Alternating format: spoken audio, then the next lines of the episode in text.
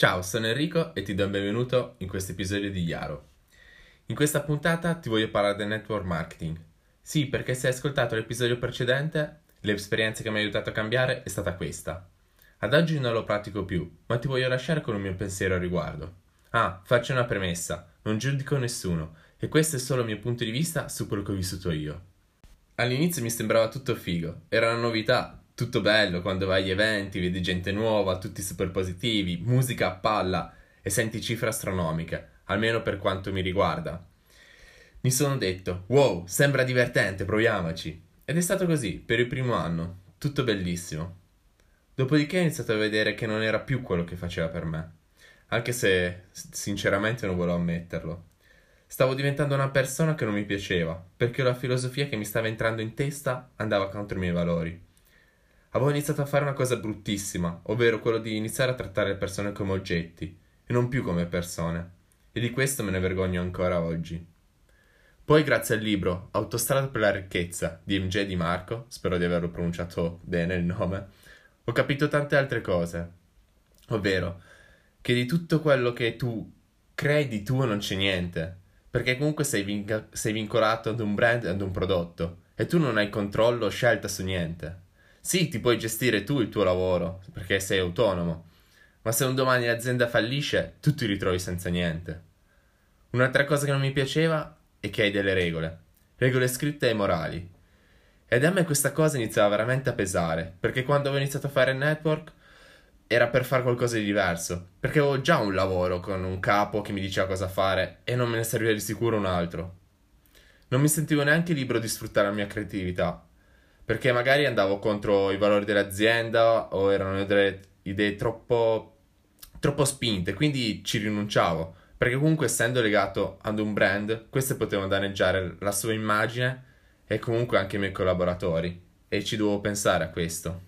Ma la cosa che forse più mi dà fastidio ad oggi, perché mi è successo anche poco fa, è che le persone che ho conosciuto, non dico tutte, però la maggior parte erano amici o magari persone che ti sfruttano. Ti dico questo perché qualche settimana fa mi è successo uno scambio di messaggi con una persona che fa network marketing, e praticamente gli ho scritto come stava, lui poi mi ha risposto, sai, ci manchi.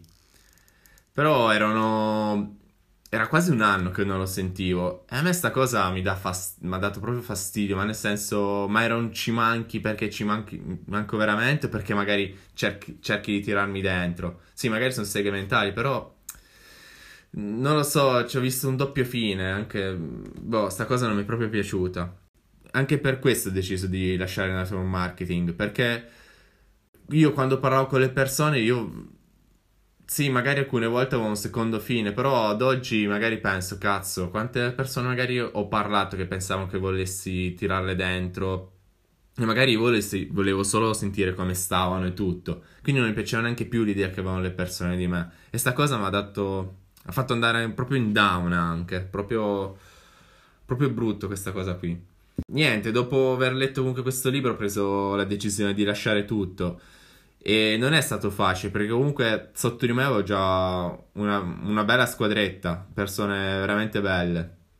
Poi anche perché avevo detto praticamente a tutti, il network marketing è la mia vita, il mio futuro e tutto. Quindi dire a tutti che avevo torto è stata una bella mazzata. Difatti mi ci è voluto un paio di mesi per rialzarmi, però bisogna sempre rialzarsi nella vita, e comunque la considero sempre un'ottima opportunità.